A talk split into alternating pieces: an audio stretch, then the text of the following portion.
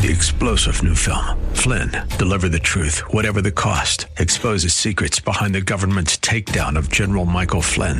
Flynn knew what the intel world had been up to. He ordered the first audit of the use of contractors. This set off alarm bells. He told the truth. He was the most dangerous person for Donald Trump to hire. They had to get rid of Flynn. Flynn, Deliver the Truth, Whatever the Cost. Available now. Watch it today. Go to salemnow.com. Salemnow.com.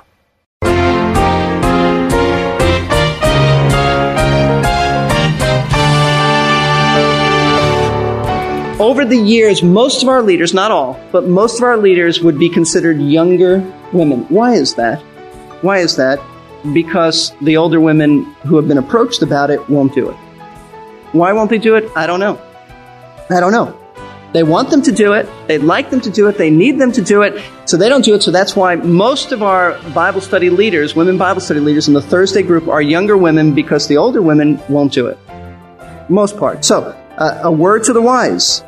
That's something you can do. That's something you ought to be doing. So I don't feel comfortable doing. Well, who feels comfortable doing a lot of things? Why are you laughing at that? Why was that so funny? I already told you about my feet being massaged. I can't believe I said that. I'm, i know I'm going to hear from my family later. You actually said that. Do you realize that goes out on tapes? And um, it's not even in my notes, but I said that. One of my pastor friends is always reluctant to stray from his notes. He knows how easy it is to embarrass himself, or worse yet, to embarrass someone else. But yes, Pastor Steve did mention something about liking a good foot massage. If you want to hear the whole context, uh, where it really did make sense, that broadcast was two classes back, and you'll find it in the archives on our website. I'll tell you how you can get there at the end of the lesson. Welcome to Verse by Verse. Pastor teacher Steve Kreloff is leading us in a study of Titus chapter 2 and the godly characteristics of older women. Pastor Steve has been serving for more than 26 years at Lakeside Community Chapel in Clearwater, Florida. These daily radio Bible classes are an extension of his teaching ministry at Lakeside.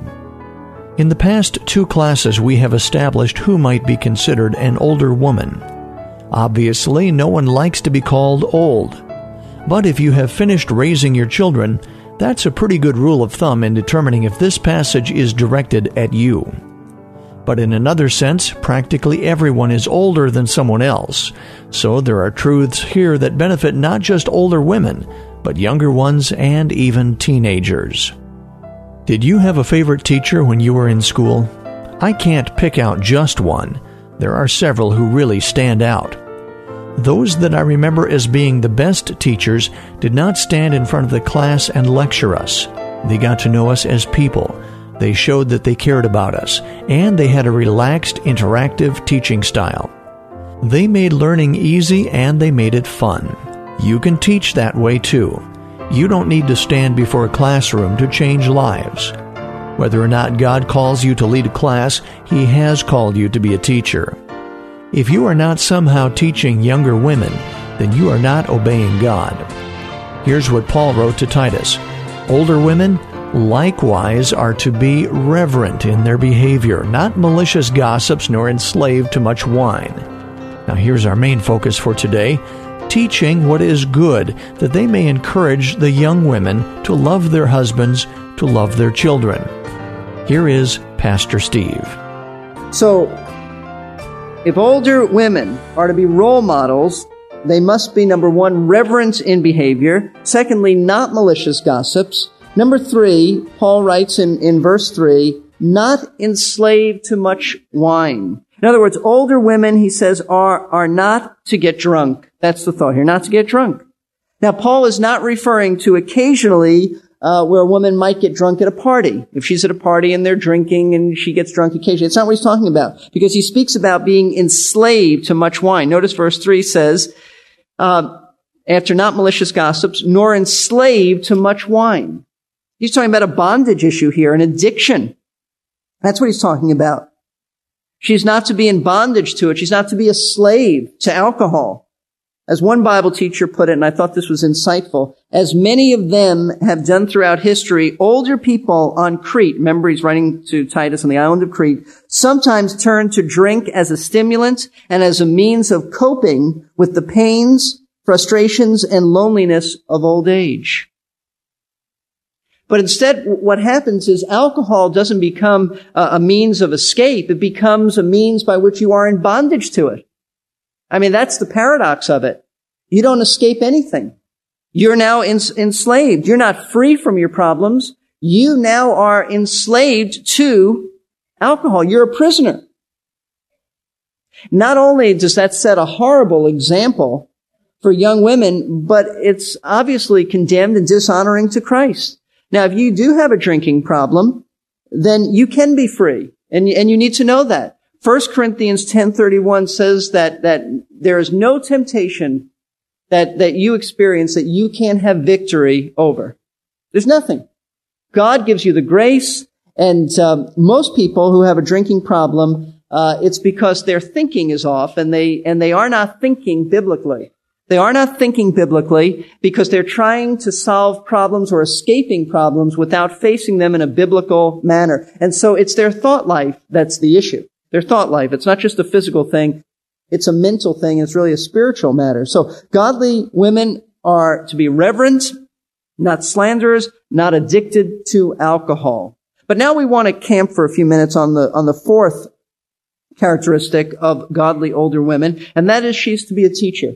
She is to teach what is good. Notice the end of verse three says teaching, just what I said, teaching what is good. This is actually one word in the Greek language. And it, in, in fact, this is the only time, not only in the Bible, but in all of Greek literature that we have on record, ancient Greek literature, that this word is used. We know of no other, no other place where it's used. It may have been used in other places, but we don't have them. But in, in all of Greek literature, it is used only here, and it means, just as it says, it means that, that uh, older women have a responsibility to teach what is good, what is noble, what is excellent. It's just, just that what the word means. Now the New Testament is very clear. We just looked at that passage of scripture, 1 Timothy 2. We didn't explain it. We do have tapes on that, so you can go back. But it is, the Bible is clear that women are not to teach men in the church. The Bible's clear. It's not what they've been called to do. They've been called to do a lot of things, but not that. So the question is, what are they to teach? What are they to teach and who are they to teach? Well, let's look at verse four. Teaching what is good, and here's the clarification, that they may encourage the young women. Let's stop there. That they may encourage the young women to do what? Well, let's press on a little bit. Encourage them, train them, he means, to love their husbands, to love their children, to be sensible, pure, workers at home, kind, being subject to their own husbands, that the word of God may not be dishonored. In other words, Paul is teaching that older women are to teach and encourage younger women in the church how to be godly mothers and godly wives. Ladies, that's, that's your ministry. Now, how do you do this? How do you do this? Let me give you some suggestions. Number one, by being a good example to them of a wife and mother by being a good example. Uh, we don't just teach by verbalizing things. We do teach by how we live. That's, that's one aspect of it. So you need to be a good model of that. Uh, how you, how you, uh, treat your husband, how you treat your children, how you speak to them, um, your kindness, all of that. Be a good example. Number two, by formal teaching, such as a class, uh, a Bible study, that type of thing. And we do that here. We have a class for women in fact, we've had a few classes, but uh, we we do that, and so that it can mean formal teaching. But I think the primary way we do this is by informal teaching. The primary way that older women are to train younger women is by establishing a relationship with younger women in our fellowship so that they can, you can give them wise counsel and advice. Now, I must say this because I'm sure that, uh, and I realize this, that there are uh, uh, some younger women who don't want any advice, right? And I'm sure those of you who are older women have sensed that, that if I try to get close to, uh, to somebody, they might say, no, I don't, I don't, I don't want that. Who are you? You're imposing this on me. And I realize, in fact, I know that there are even younger women in our church who don't even want to be around older women. And you know what? That's sin and it's a shame. But I know that that, that, that is an attitude of some. That's sin and it's a shame. We just want to be around those who are our age. That, that's wrong. That's just wrong. But I also know that um, there are many, many who, younger women who would welcome older women who would minister to them would come alongside of them and would give them from their years of experience godly advice and wisdom. And what I what I would like to do is uh, I'd, I'd like younger ladies to show the older ladies how many of you are here. And how many of you would like someone who could take an interest in you? I just, you don't have to stand, just like a, a show of hands. How many who would consider themselves younger women would just raise your hand if you would like, and older ladies look around and see. How many younger women would like to have older women help them? I'm just raising my hand to be helpful, and a model. I want you to know. Okay? Ladies, do you see that? Okay, keep, keep your hands up for a moment. Put your hands up. You see that? I see plenty of hands. Older women, look around. They are telling you and inviting you, help me. Help me. I, I want to learn from you. These are the ladies that you need to reach out to. Yes, there may be some who wouldn't welcome your advice, but there are plenty who would, and thank you. My greatest fear this morning is what if no one raises their hands? You know, what if they don't do that? But these are the ladies who want to learn from you valuable lessons from your years of experience, and both from, and I might add this, both from your failures and your successes. Nobody wants somebody to come along and tell them how, how great uh, they have they have done it. No, we, we really learn a lot by failure. And, um, and nobody's particularly responsive to somebody who comes along and they're a know-it-all. Uh, they've never failed. This is what they've done. It's always been right. I mean, that's, that's just not true. And, and you won't have credibility with a younger woman. So, so they want to learn from your failures and your successes. I mean, there must have been some things you've done right. And there are some things that you've done wrong. So listen, older ladies, this is your ministry. This is your ministry. You are not useless to the church, and we really need you. Just as I said to the older men last week, we need you. And, and I want to say this in the context of older women. Sometimes your husbands are retired. They may be deceased. Your children may be grown up and they're, they're involved in their own families. And you may not feel as needed as you once were. You may not be as needed in that context as you once were. But I want to tell you, as the pastor teacher of Lakeside, our arms are open to you. We need you. We need you. You are really needed here. The church needs you. And we need you to help the young women because nobody can do it any better than you can. Think about this. Who is better qualified to minister to young women about being a, a godly wife and a mother than those who have been there before? I mean, what pastor, myself included, is going to do as good a job as you? I mean, I'm going to tell young women how to really please their husbands. I mean, what, what is, you know, no, they need someone who's been there before. They need you to convey truth to them. And in many cases, it'd be totally inappropriate for a pastor to tell women about the specifics of that kind of stuff. In fact, that is why I'm convinced many pastors fall morally because they're too involved in counseling women. When it ought to be, biblically, the older women to do that. And so the next time, and we should condemn pastors who fall sexually, but the next time you condemn them also maybe condemn yourself if you're not helping in that, in that arena. One drawback to radio is that we could not see how many young women raised their hands, inviting the older ladies to teach them but there were plenty of them. Ladies, I'm sure that wherever you live and wherever you worship, there are younger women who would love you to help them find their way through the challenges of marriage and motherhood. I just want to pause a few seconds to welcome those of you who just tuned in. You're listening to Verse by Verse with Pastor Teacher Steve Kreloff of Lakeside Community Chapel in Clearwater, Florida. In our study of Titus chapter 2, we are considering the characteristics of godly older women. Now let's get back to our class and see how to implement what we have learned. So older women, the question that you need to, to face today and answer in your heart is, are you going to do this? Because to not do this is to not be biblical. It's to sin against a very clear command in scripture. Oftentimes people will say to me, what is the will of God? Well, I can tell you this is the will of God. You don't even need to pray about doing this. You do need to, in one sense, pray about how you're going to apply this, but you need to do it. There's no question about it. Now, the only question that we have, no question about whether you should do this or not, but how are you going to do this? So let me give you some, some suggestions on how to implement this.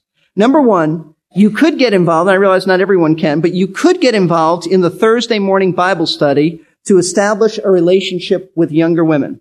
And younger women, you could get involved if you're able to, time-wise, to get involved in that Thursday morning Bible study to establish a relationship with older women.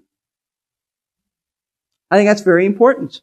I think that's very important. You could also, ladies, older ladies, you could also consider being a leader in the study. Over the years, most of our leaders, not all, but most of our leaders would be considered younger women. Why is that? Why is that? Because the older women who have been approached about it won't do it. Why won't they do it? I don't know. I don't know. They want them to do it. They'd like them to do it. They need them to do it. So they don't do it. So that's why most of our Bible study leaders, women Bible study leaders in the Thursday group are younger women because the older women won't do it. Most part. So uh, a word to the wise. That's something you can do. That's something you ought to be doing. So I don't feel comfortable doing. Well, who feels comfortable doing a lot of things? Were you laughing at that? Why was that so funny? I already told you about my feet being massaged. I can't believe I said that. I'm, i know I'm going to hear it from my family later. You actually said that. Do you realize that goes out on tapes? And um, it's not even in my notes, but I said that. Oh. Anyway, number two, you could start a home Bible study for women. Could start a home Bible study for women where women get together and uh, it, it's something that's really done well, and you're dealing with uh, with issues uh, that relate to ladies. Number three, you could just call someone up and invite them to lunch and let them know that you're available to help. You're not pushing yourself on them. You invite them to lunch, and, and if you invite them, pay for it. I might just add, pay for it. But uh, just say, I'm available. I really am interested in you. How can I be of help? And um, and and just reach out to them. Number four, you can plan to attend the ladies' retreat. I understand that last year, many of the older women did not attend because they assumed that the retreat is just for younger women. That's not true. In fact, you know what they dealt with? Titus chapter 2. This very thing. The very thing that you should have been hearing, you weren't hearing. And who heard it? The younger women, for the most part, heard it.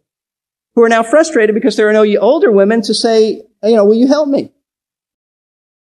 And so plan to attend the retreat. Do not make the church of Christ old young, with the old stick with the old, the young stick with the young. No, in Christ, the, the barriers are broken down. Economically, they're broken down. Racially, they're broken down. Um, they're, they're, and they're broken down in, in, in this manner too. There is no age bracket when it comes to fellowship.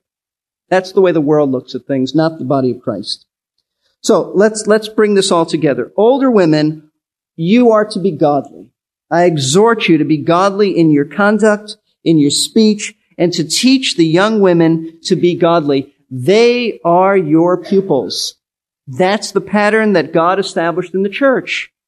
They need your counsel. You are the primary counselors. You are the primary advisors to them. This is your calling, and it's a glorious ministry.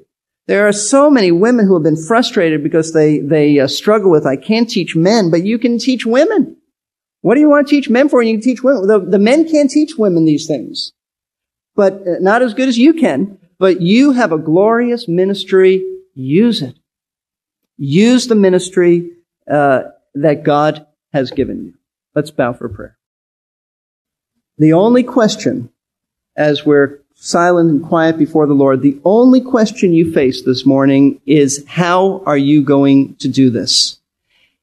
And there is a tendency, as we all get older, to think, well, you know, I'm established in my ways. I've never done this before. And why start now? I'll tell you.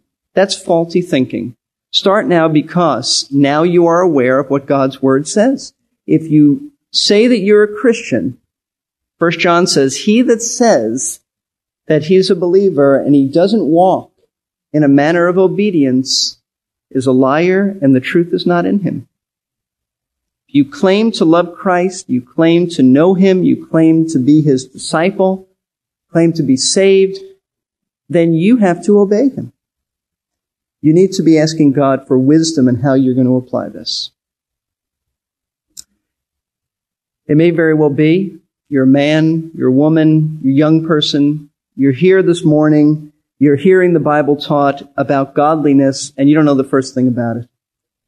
The way to become godly, Christ-like, is to trust Him. To trust Him. You may have seen other, other people who you really admire. We all admire people and Um, you may have seen someone who you admire, their qualities, their characteristics. You know what makes them so special if they're Christians? It's because they know Christ. Many of us have come to faith in Jesus Christ because somebody lived the life before us. If you know a godly man, a godly woman who is living the life before you, may that be an invitation to you to trust Jesus Christ. You can have that joy. You can have that peace. You can have the forgiveness that they have. You can have the perspective on life by trusting Christ, by recognizing you're a sinner, by recognizing that you deserve God's judgment, His wrath, but that Jesus Christ died in your place. Not just a physical death, but a spiritual death in the sense that, that He bore your sins and God judged Christ in your place. And you can have eternal life because He took your eternal death. You need to repent, turn from your sin, and trust Him as a Savior from sin. Father, thank you for allowing us to sit, study, and learn. And I pray, Lord, that what our older women have heard, they will apply. I pray that they will, this week, do something about this, that they will uh, correct any, any areas of their lives that, uh, that need correction in reverence, behavior, speech, perhaps even a drinking problem. And certainly, Lord, in the area of teaching younger women, may there be, may our older women have a heart for younger women. May it not be something that's a knee-jerk reaction that just this week alone they'll do something and then forget about it. I do pray that this would be a lifestyle, that it would be contagious throughout our church, that our church would be like the early church, in that women would be reaching out to women. And I pray that, Lord, this would go down the line, that those uh, who are even young marrieds would uh, have a compassion and a, and a concern for those who are in college and not married. Those who are in college will care not only about their own world, but about the world and the of of those who are in high school, the the young ladies in high school, and those in high school and the youth group would have a concern for those in junior high and down the road, and each would see that they don't live unto themselves, but in living unto Christ, they are modeling for the next generation. And I pray that they would see that that's their responsibility. I pray, Lord, you would also hook up older women with younger women this week, and that there would be new relationships formed. I pray that uh, that many uh, women in our church, the overwhelming majority, would attend the retreat, the ladies' retreat. I pray that the Bible study on Thursday would grow dramatically and that women would not only come for the first and second sessions, but would uh, stay with it. I pray new relationships would be formed. I pray there would be out of that leaders who are older. And I pray, Lord, that we will uh, meet the biblical um, standards as a church. And I pray, Father, for those who may not know you, that you'll draw them to yourself that they might know the joy and the, that comes from being forgiven of our sins. So, Father, thank you once again, and I ask you to do a uh, marvelous work in each of our lives, especially the older women uh, who have heard what you've had to say this morning. In Jesus' name, amen. Amen. As we have been seeing, just because someone has accumulated more birthdays than most people doesn't mean they can just idle away their remaining years. If you are retired from raising children, God has a lot more for you to do. You have been listening to Verse by Verse with pastor teacher Steve Kreloff of Lakeside Community Chapel in Clearwater, Florida. Pastor Steve has been the teaching pastor at Lakeside since 1981. Verse by Verse Ministries makes his expository preaching available to you through this great radio station. We are a faith ministry supported by the gifts and prayers of interested listeners who are first faithful to their own church. If you would like to hear today's broadcast again, it is available at our website, versebyverseradio.org. You will find today's class as well as archives of previous lessons. That's versebyverseradio.org. Our class today was the conclusion of a three part message. To hear the entire message, you can order a CD or a cassette. Just call us at 727 441 1714. Leave your name and a number, and we will return your call during weekday office hours. That number again, 727 441 1714. In our next class, we will continue on in chapter 2 of Titus. What should the older people teach the younger people? What kind of behavior does God expect of young people? Paul gave Titus instructions to pass on, not only to the older people in his church, but to the younger ones as well. We will learn more on the next verse by verse.